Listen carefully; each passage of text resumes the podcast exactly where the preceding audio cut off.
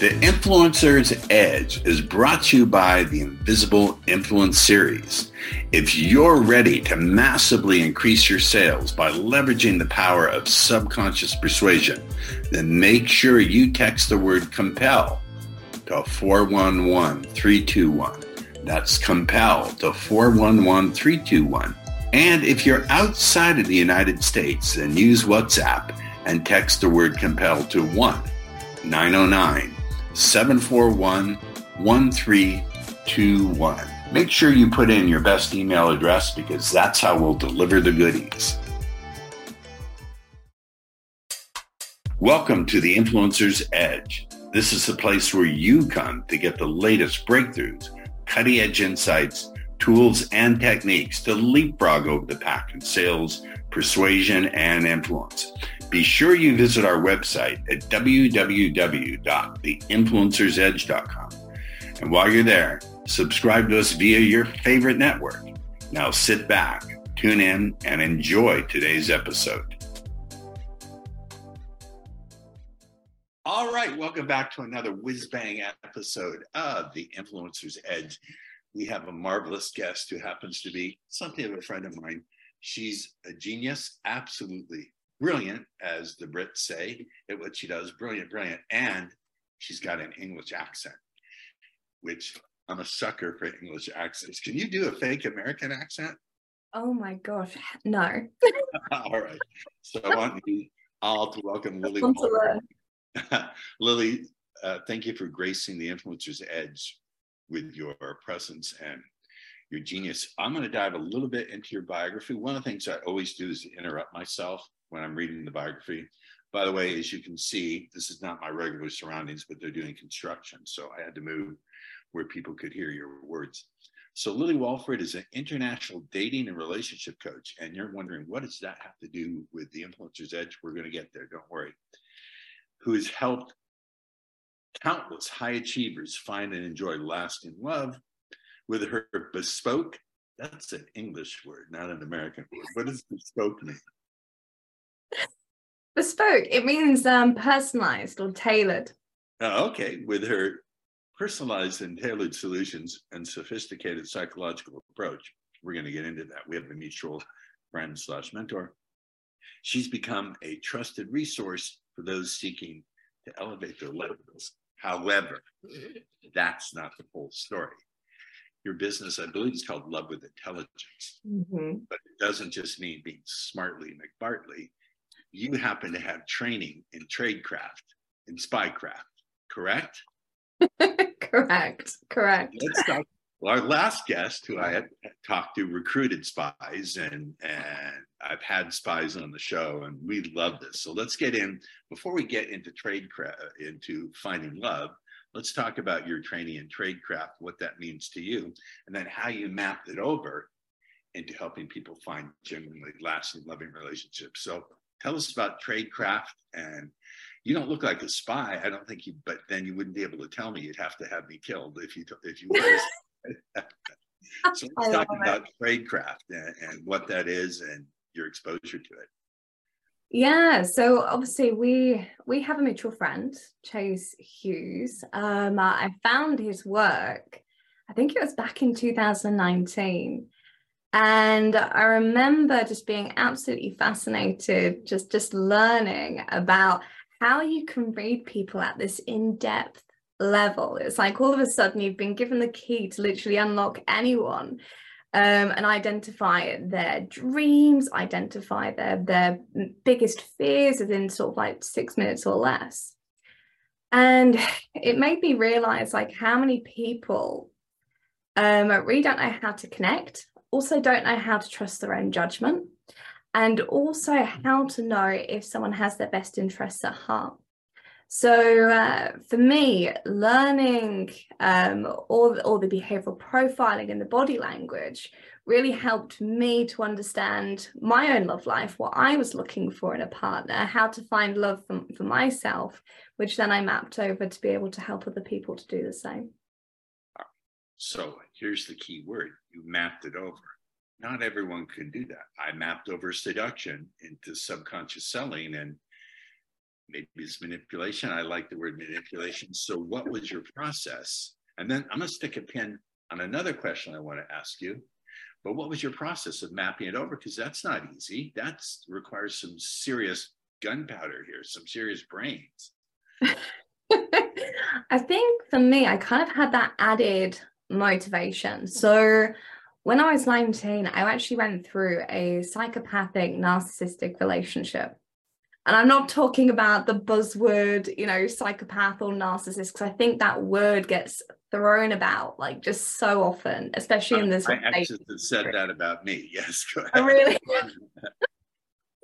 Oh, goodness. So, yeah. So basically, it it made me really, really want to sort of focus on making sure that I met the right person. And also, I think when you go through kind of those relationships, you you want to learn who you can actually trust. Because the thing is about love, just in general, is you need to be able to fully connect, and you also need to be able to trust someone. And I think with learning things like the Six Max and being able to understand things like the behavioral profiling, it made me realize, okay, this is something that you can use to understand if you can trust someone or not, because you can understand what drives them. You can understand what's motivating them, what they're looking for, what they're thinking, what their their fears are, if there is alignment there with you, whether that's business, whether that's relationships or anything else. So I think it was, it for me, it was more about understanding the truth of who someone is. And I think when you can get to the truth of who someone is, you can actually ask yourself the question, okay, is this person aligned with me? And again, you know, that's not just relationships, that's with everything, friendships, business, you know, family, you know, everything.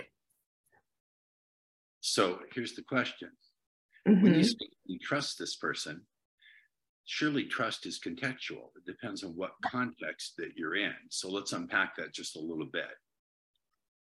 Mm, okay. So I think with trust, it's, oh, okay. There's so many different layers to this. Because like you said, it's so. I told you, I told you I asked different questions. I, and you're brilliant, so you're up to it.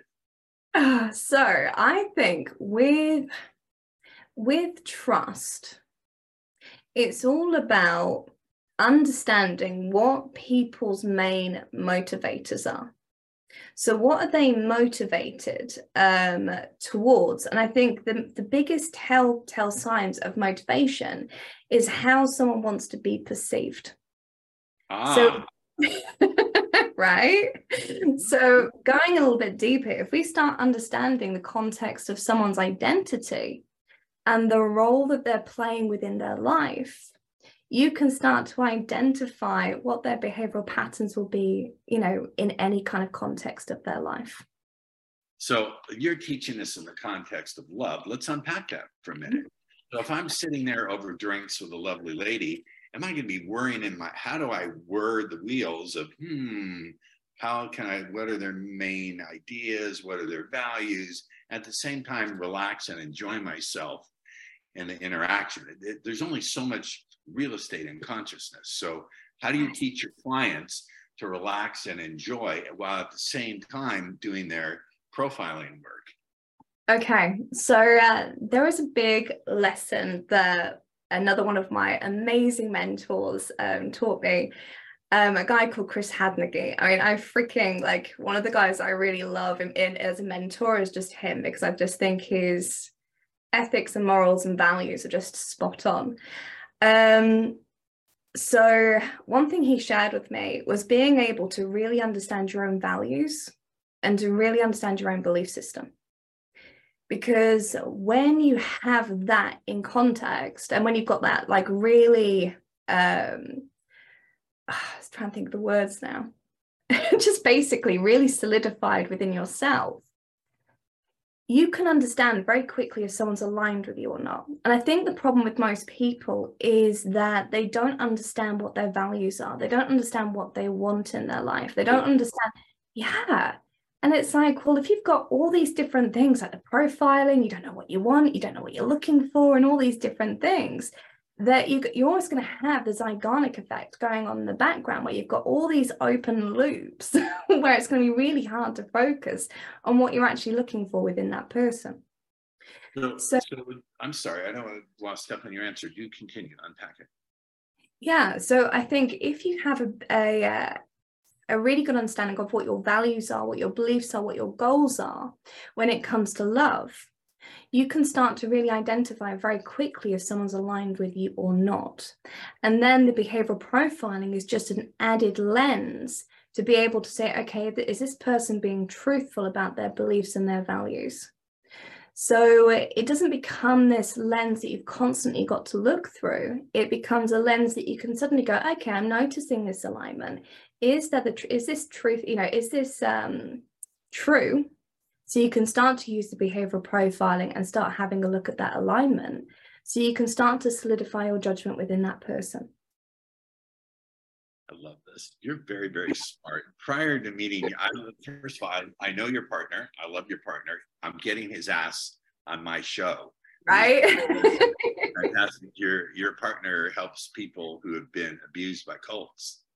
Cults recover from that. That's a really remarkable thing. I could see the one-on-one between being in an abusive romantic relationship and being in an abusive uh, cult.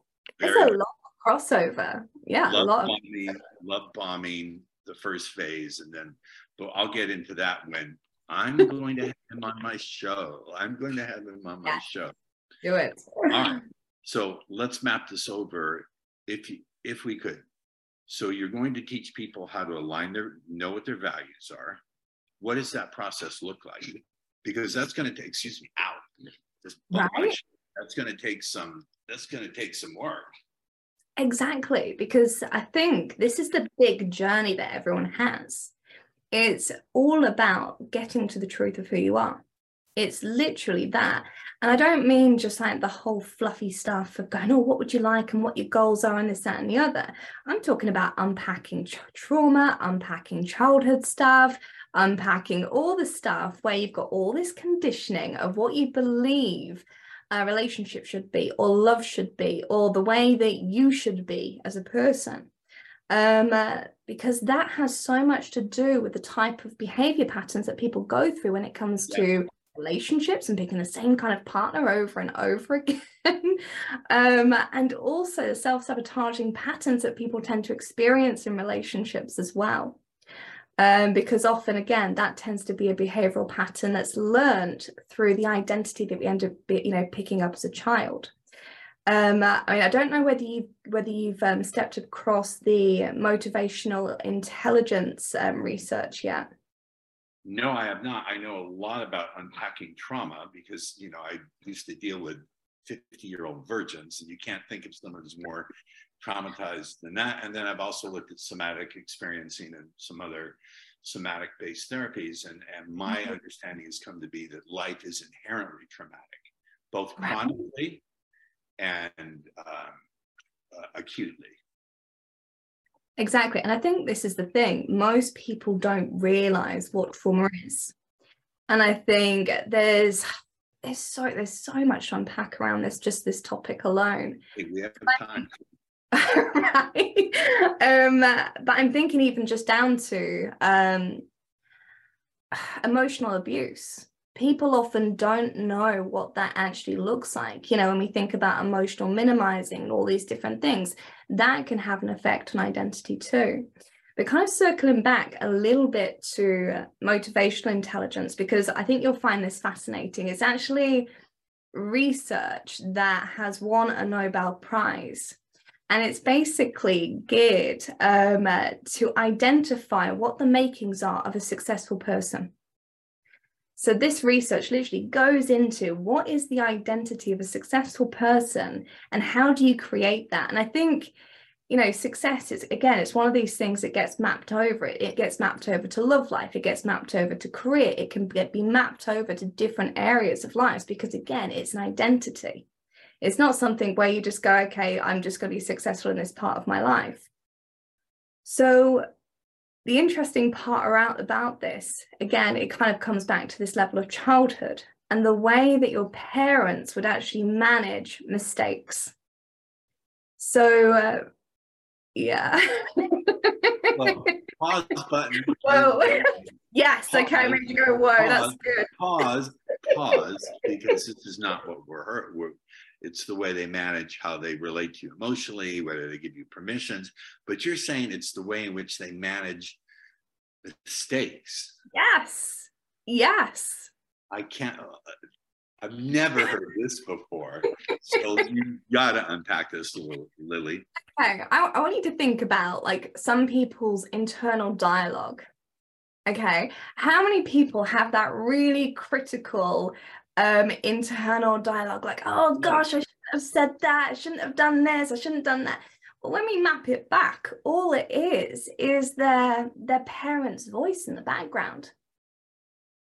So it's their parents' critical voice or their judgments or their beliefs or their values in the background, literally, you know, coming up as this internal dialogue.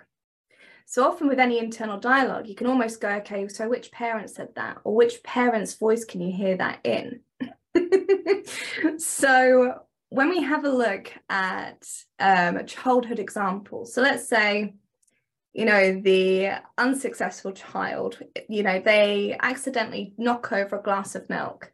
And all of a sudden, you've got the dad standing up going, oh, for goodness sake, you know, walk, you know, start stomping off, the mum being completely hectic and trying to mop up the milk and going, right, okay, you're not having any more. And it's kind of this punishing, demoralizing experience. Okay. Right. I understand. When I spilled my milk, my mom had an incredibly fast left jab. She could time it so that it landed just when the milk spilled on the table. It was, it was a thing of beauty. Wow, impressive. So with a successful child, what you'd actually find is when the milk would, you know, when the milk um, would spill over the table, it would be, oh, whoopsie daisy. Don't worry, you didn't mean to do that. Right, let's mop that up. Let's pour another glass. Right, we're just going to push it back a little bit further away so you can't knock it this time. And that's it. So if you think about the internal dialogue of each child, you've got one that's learning self-compassion and one that's not. I would not pick a partner who did not.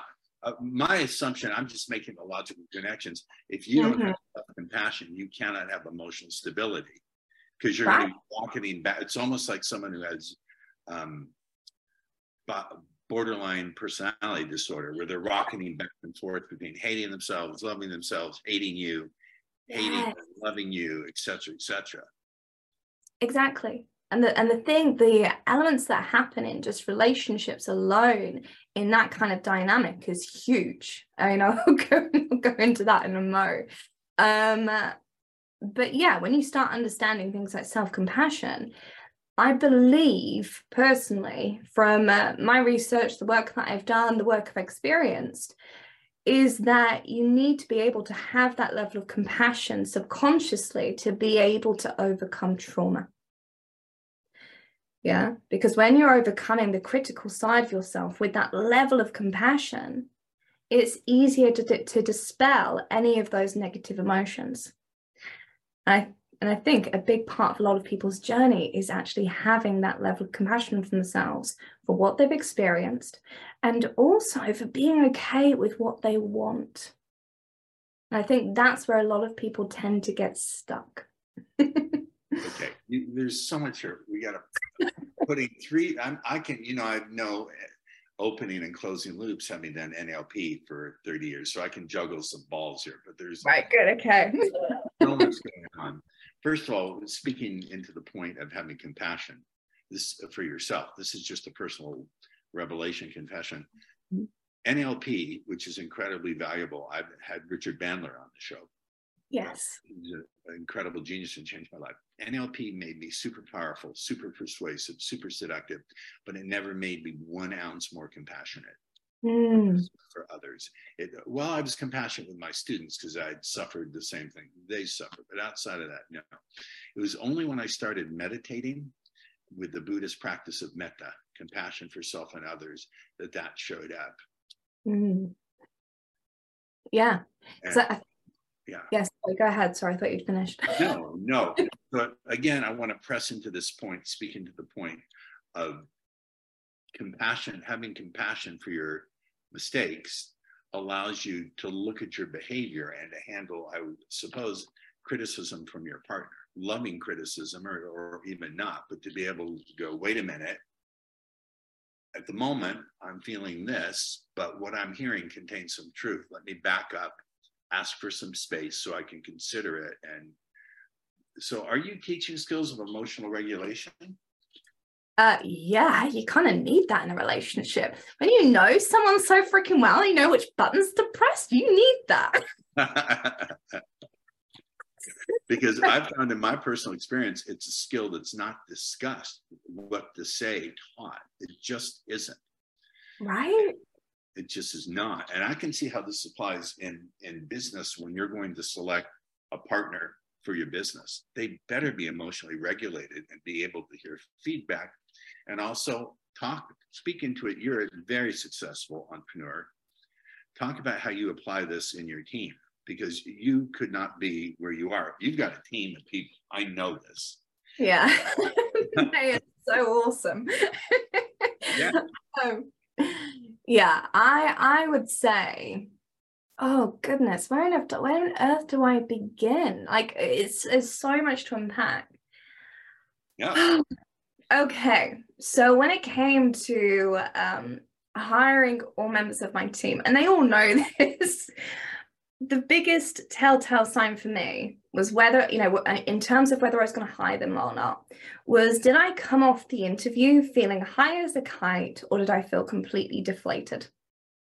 Because that gave me an idea of where their energy levels were, where their emotional intelligence was, and also their inspiration for what I, what I do, whether it was something that actually really reached them. And I think that's something that's so important in a team. If you've got people who come together and you are literally lifting each other up in that awesome, energetic kind of way, you want more of that. You want to be able to enjoy that, and you want to be able to bring your best to that, um, uh, which that was something that was just super, super important to me when it came to build, building my team. Um, the other thing that I absolutely love... I was going to say, and a little bit hate, but no, I don't. I really love it. Is their ability to feel comfortable with giving feedback. Like if any time that someone goes, do you know what? I really don't like what you've put here, or I really don't like this thing on the website. Can we change that? It's like, yeah, I'm so glad that they they they bring something up, and there's that openness to be able to bring that up. A little bit like a relationship too. You can't have, um, yes. you know, openness if you're going, well, I think it's fine. And you're literally shutting down the conversation or being defensive or anything like that. So it's it's things like that. It's, it's realizing that it's looking, sorry, it, um, my mind is going in so many different directions. It's I know, looking. I'm, I'm triggering. Yeah, but it's like, it is like realizing the, uh, or being very intentional about the environment that you're creating for people to step into. And it's protecting that as well. Yeah, you know, I could see how this would apply to see a lot of the people listening to the show are C E Os, business owners, and they're not getting this. They're not getting that they have to create a corporate culture or a business culture that encourages, even rewards, that kind of feedback. It can be interrupted feedback, which is fine. All the members of my team are instructed. They're understanding, I don't like the word orders, but standing instructions to correct me, to say, hey, I think this sucks, or the idea is really off base. Yes. And if they really point out a big error, I'll bonus them. I'll reward them with cash. Right?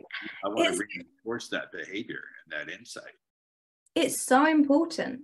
It's so, so important. And I think as well, you know, trusting people's zones of genius. Like the people that I've employed are, you know, people who are so good at their craft that I'm able to trust their judgment better than mine, because I know that they know exactly what they're doing. And it's being able to give people not just the space, but the the um I can't even think the freaking word. the springboard the springboard of any kind of resources, time, or anything like that that they need to be able to do a fantastic job. Um, uh, because the other thing that I do is I tend to employ people who are, are so motivated to be the best selves. They've got vision.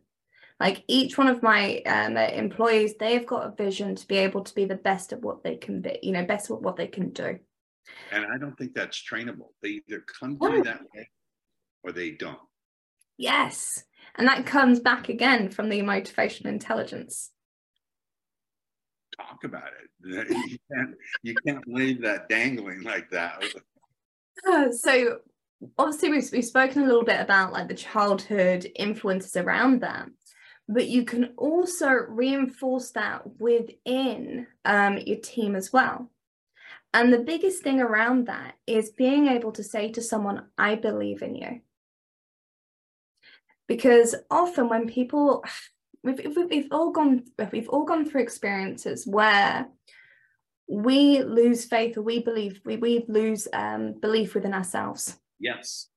And I remember, yeah, and I remember ha having a coach who shared this with me, and I, I freaking love it, is that sometimes you have to borrow someone else's belief. Oh, wow. um, it was one of my uh, first business coaches. Her name's Amanda Davies. Um, uh, so, and I just freaking love that quote. Um, uh, yeah, you, sometimes you need to borrow someone else's belief. And I think that's, again, something that's really important to be mindful of in a team. You know, you need to be able to show that you believe in your team. Like, how different do you respond when you've got someone going, do you know what? I really believe in you. I really believe that you can do that.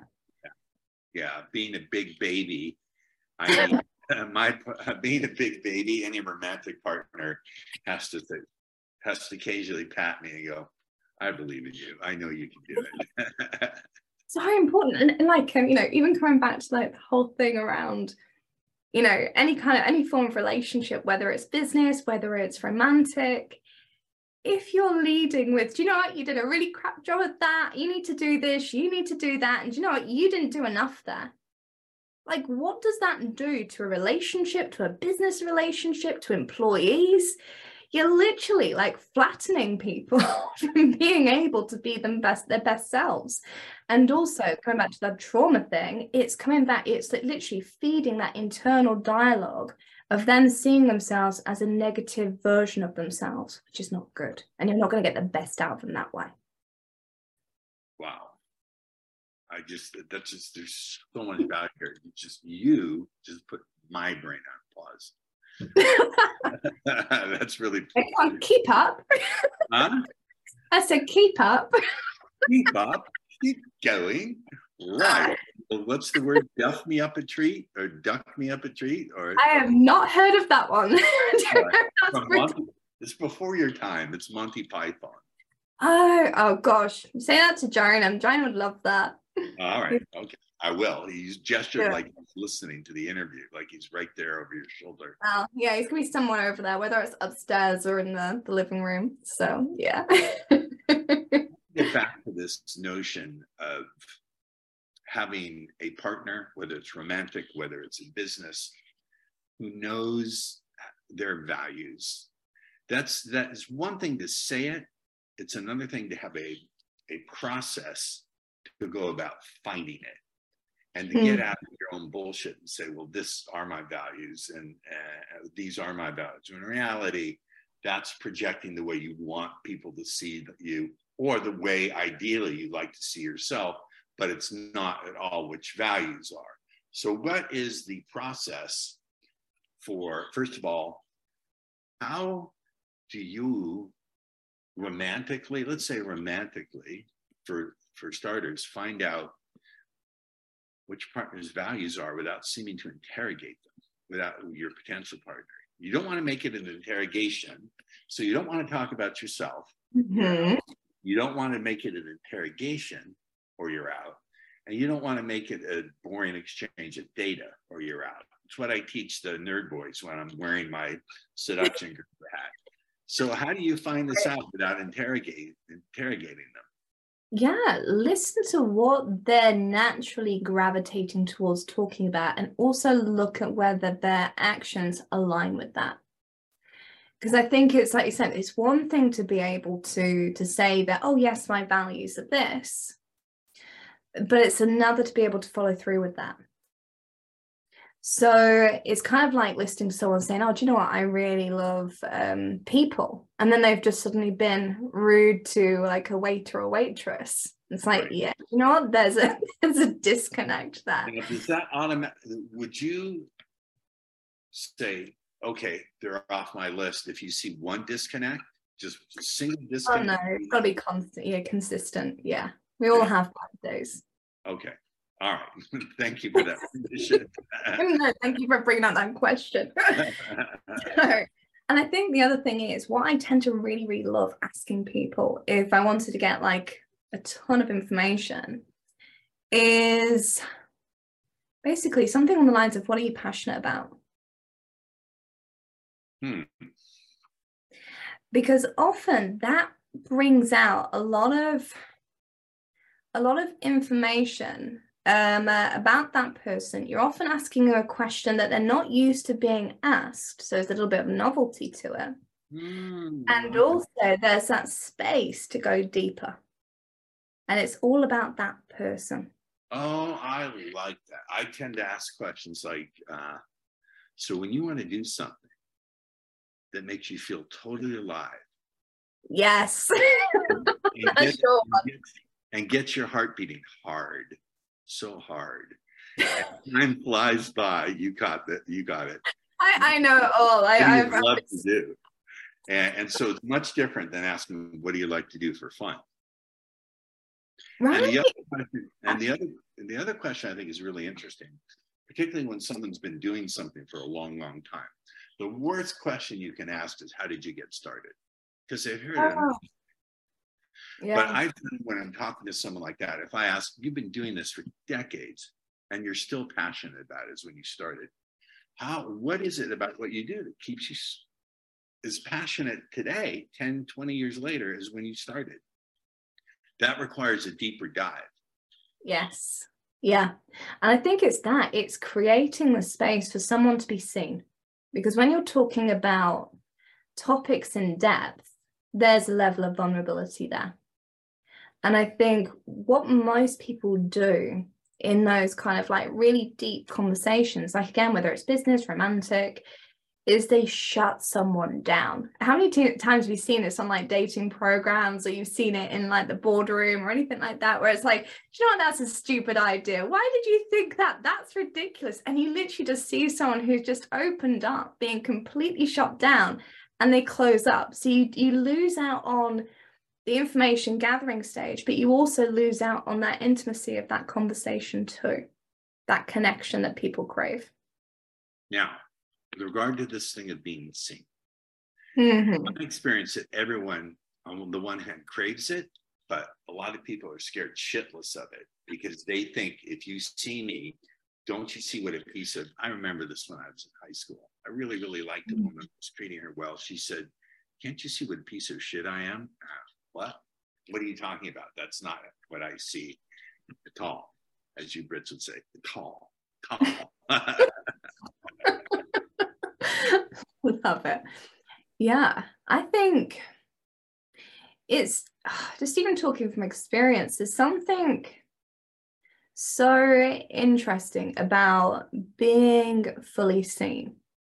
Because I remember, like, going back when Joanna and I first met, um, it, it took it took us about a year of friendship before we actually fully got together. And I oh, think, wow, I would yeah. not have that patience.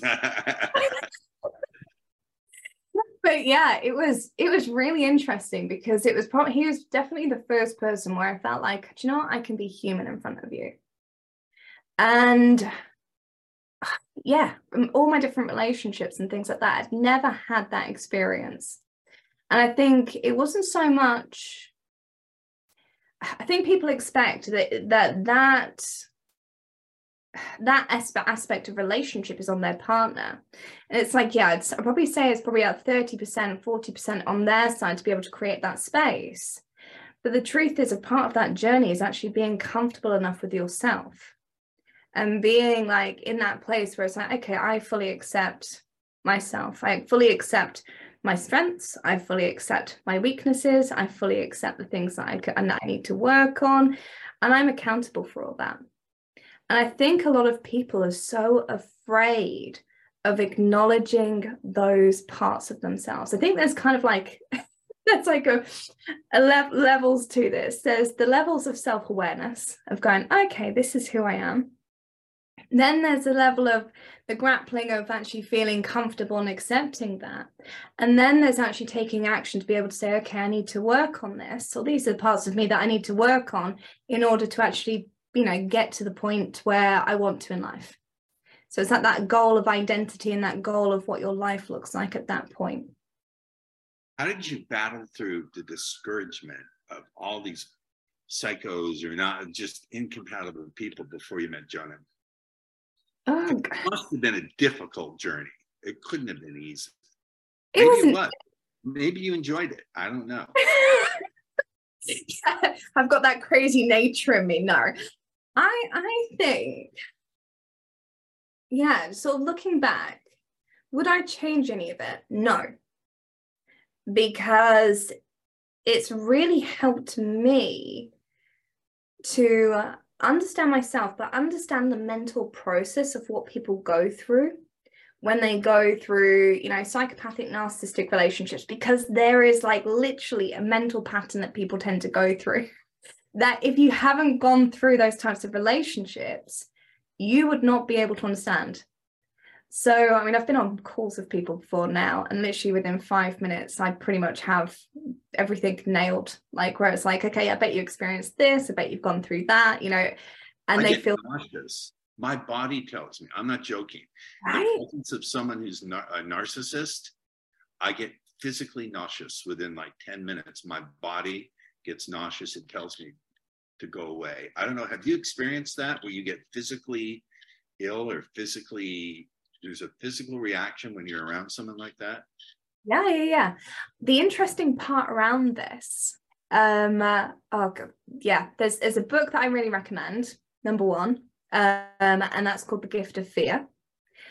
And that book was, oh, it's just so good. I think it's Gavin de Becker that wrote the book. Just brilliant book. Recommend, recommend everyone should read it. The other thing is we are taught from a young age to ignore our judgment about people. Ignore what? Our judgment about people. Fascinating. Or told, give them the benefit of the doubt. Whereas right? I go into investigative mode. But this comes back to childhood again. We've all gone through those things of like when we're kids where it's like, oh, do you know what? Um, I don't know, I'm going to think of a random person like, um, say, Uncle Tim. Just a ran- random, you know, and, and a child goes, okay, I really don't like Uncle Tim. And the parents will go, well, don't be silly. He brought you a lovely Christmas present. Now go ahead, go and say hello. So just through that interaction, you're teaching that child, you're wrong, that judgment's wrong. Now go and be nice to that person. Yes. And that's what you tend to see. People are taught to ignore that judgment. The interesting thing is, I mean, um, obviously, you know, that Joanna deals a lot with religious cults. We went through an absolute binging session watching everything about the N X I V M cult or N X I V M I cult. Did too. What a son of a bitch bastard. He got one hundred twenty years in prison. He's in a super max prison with some yeah. other famous, other super famous criminals, and I hope he rots. Right. I mean, the fact that he managed to influence what was it, sixteen thousand people that went through the programs and stuff, it's crazy. But one of the documentaries that I watched about one of the ladies that ended up in one of the closest circles at the top, you know, in the cults, she was actually saying that when she was going through some of the um, manipulation tactics that she was experiencing, she would actually feel physical pain um, in her gut where her body was literally saying, you need to get out, you need to, you need to run, this is not right. And, you know, so it's amazing that not just our minds communicate this stuff, it's our bodies as well. But yeah, it's being able to trust all that. You know, they always say trust your gut, and usually it's like ninety-five percent right. It's very, very true. Uh, her name, I watched that same series. Her name is India Oxenberg, I believe. You've got it. That's the one. Yeah. Tell me a little bit. I asked my last guest, Robin Drake. I said, and I've asked this of my niece, Vanessa Van Edwards. You know Vanessa's work. I do. Yeah, she's awesome. Uh, I'm going to see her this week. I, I've asked them both, could you be who you are today, successful in your business, if it weren't for your partner? And they, I mean, your romantic partner, your spouse. And they said, no way. Absolutely. Yeah. So I put the same question to you. Without Jonah in your life, could you be as successful as you are today? Or enjoy? I, I, yeah, no way. It's, it's really interesting because over the last few days, we were really reflecting about our journey. And I actually feel a little bit emotional just even thinking about this. That's um, what your job is, to evoke. Oh, man. I can't cry. I'm going to literally look like um uh, yeah, yeah you can do whatever you want. um but yeah, like looking over, I mean, we've been together four years, and when we first got together, we literally lived in a one bedroom um one bathroom tiny little place, both self-employed. How on earth we didn't kill each other within the first couple of years, I don't know. But when we first moved in, we moved it, we, we literally had nothing. Like when I say nothing, we had nothing. Joanna made me a, a, a desk out of cardboard. There's a picture, we need to dig it out somewhere. um, and we fast forward to today, and we live in a five bedroom, four bathroom barn conversion in the middle of the country. Oh, I gotta come visit, please. Oh, do it, do it. I'm stuck in the noisy city. I dreamt last night that I was in some beautiful uh, countryside place in Canada, of all oh, really? places. Please, I need to come visit. And oh, dude, dude, we got, we got, obviously got the space. We can do some joint seminar there. Done. Yes, I'm up for that. Beautiful. But yeah, but it's just, it's amazing. You know, we've just had, you know, we've even got people who help around the house, like with like cleaners and stuff like that. It's just like night and day from, from where we started out. And again, yeah, we wouldn't have been able to do that without each other. We, we, I yeah. order you to help me find a partner like that, because I'm done with the twenty year olds. Love it. There you go. So when you when you come over, you got some work to do. You're not the only person who has told me that. You're not wrong, and you won't be the last one. There we go. Is he there? Can he come downstairs and say hi for a minute, or is he busy? Yeah. Do you want? Should I go and get him? Yeah, go get him for a second. We'll pause. Yeah. The right. Okay. Bear with me. There we go. Wow. Suddenly a super handsome gentleman has joined our guest. Can you introduce this hunk of a human who's sitting next to you, Lily?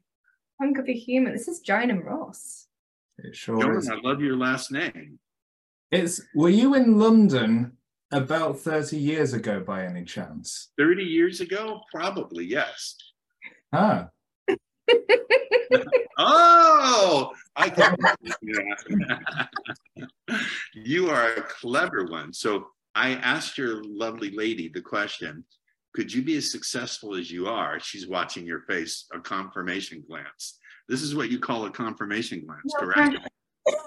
Correct, Lily? Okay. In tradecraft. Um, I asked her, could you be as successful as you are in your business without your partner? And her, what was your answer, Lily? Should I put the pressure on him? I said, no. No, no way. So I ask you the same question. Could you be as successful in your business without your partner? No, I think we've definitely, there's that scripture, isn't there, about iron sharpening iron. And I, I think there's definitely been that um, pushing each other to level up, not, not necessarily as an intentional like accountability thing, but just by osmosis. Mm-hmm. And it's like, it's not quite competitive, but by...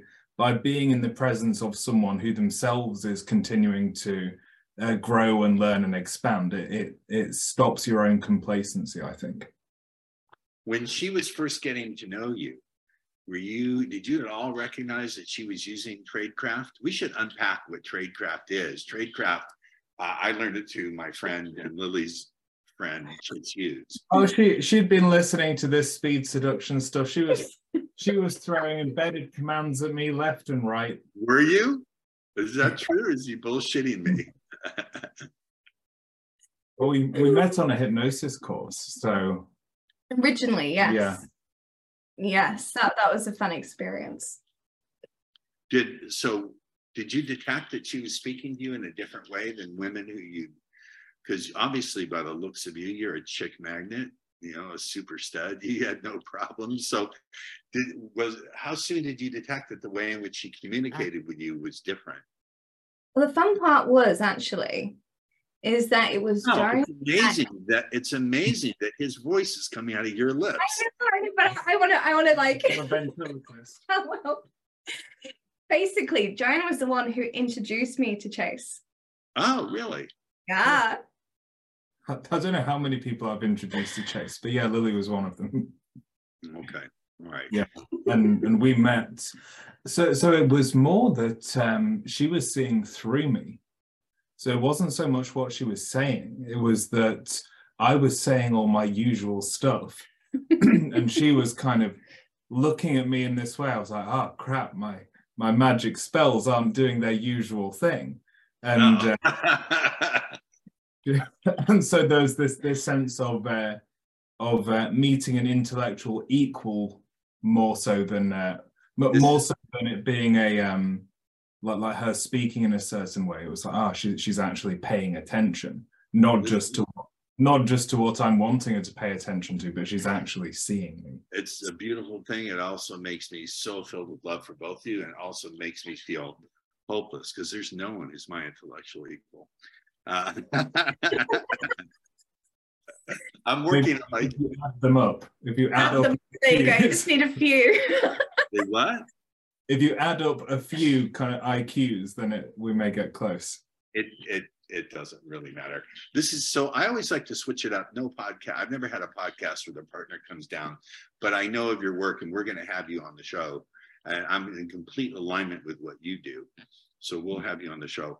Lily, you have been brilliant. And I told Lily, I want to come to your wonderful Uh, it's not a flat, it's a home, and do some kind of joint seminar with you guys. Yeah. Come to the party barn. Party barn, yes. You have, do you have animals in the party barn? Only Joanna. Only me. All right. And on that note, it's so good to see love and to see genius. Uh, Lily, thanks for being on the show. Joanna, reach out. We're going to have you on the show. And thank you for being on the Influencer's Edge. Stay on. Because uh, I want to chat with you guys a little bit. Ladies and gentlemen, once again, a killer interview by me of an unbelievable guest. That's what makes the show the show you will find yourself tuning into again and again. And we'll catch you on the other side. The Influencer's Edge is brought to you by the Invisible Influence Series. If you're ready to massively increase your sales by leveraging the power of subconscious persuasion, then make sure you text the word COMPEL to four one one, three two one. That's COMPEL to four one one, three two one. And if you're outside of the United States, then use WhatsApp and text the word COMPEL to one nine zero nine, seven four one, one three two one. Make sure you put in your best email address because that's how we'll deliver the goodies. Thank you for tuning in to the Influencer's Edge, where you get the latest breakthroughs, cutting-edge insights, tools, and techniques so you can leapfrog over the pack in sales, influence, and persuasion. Remember to visit our website at w w w dot the influencers edge dot com to enjoy even more great episodes like this one. We look forward to seeing you again on the Influencer's Edge Show.